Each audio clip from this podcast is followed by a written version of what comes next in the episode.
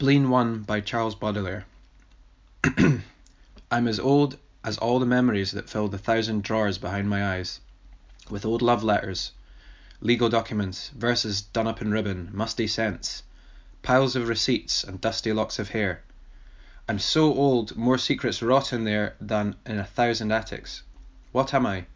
A cave, a pyramid, a cemetery, among whose corpses long worms crawl and stray gnaw like remorse, while the moon turns away.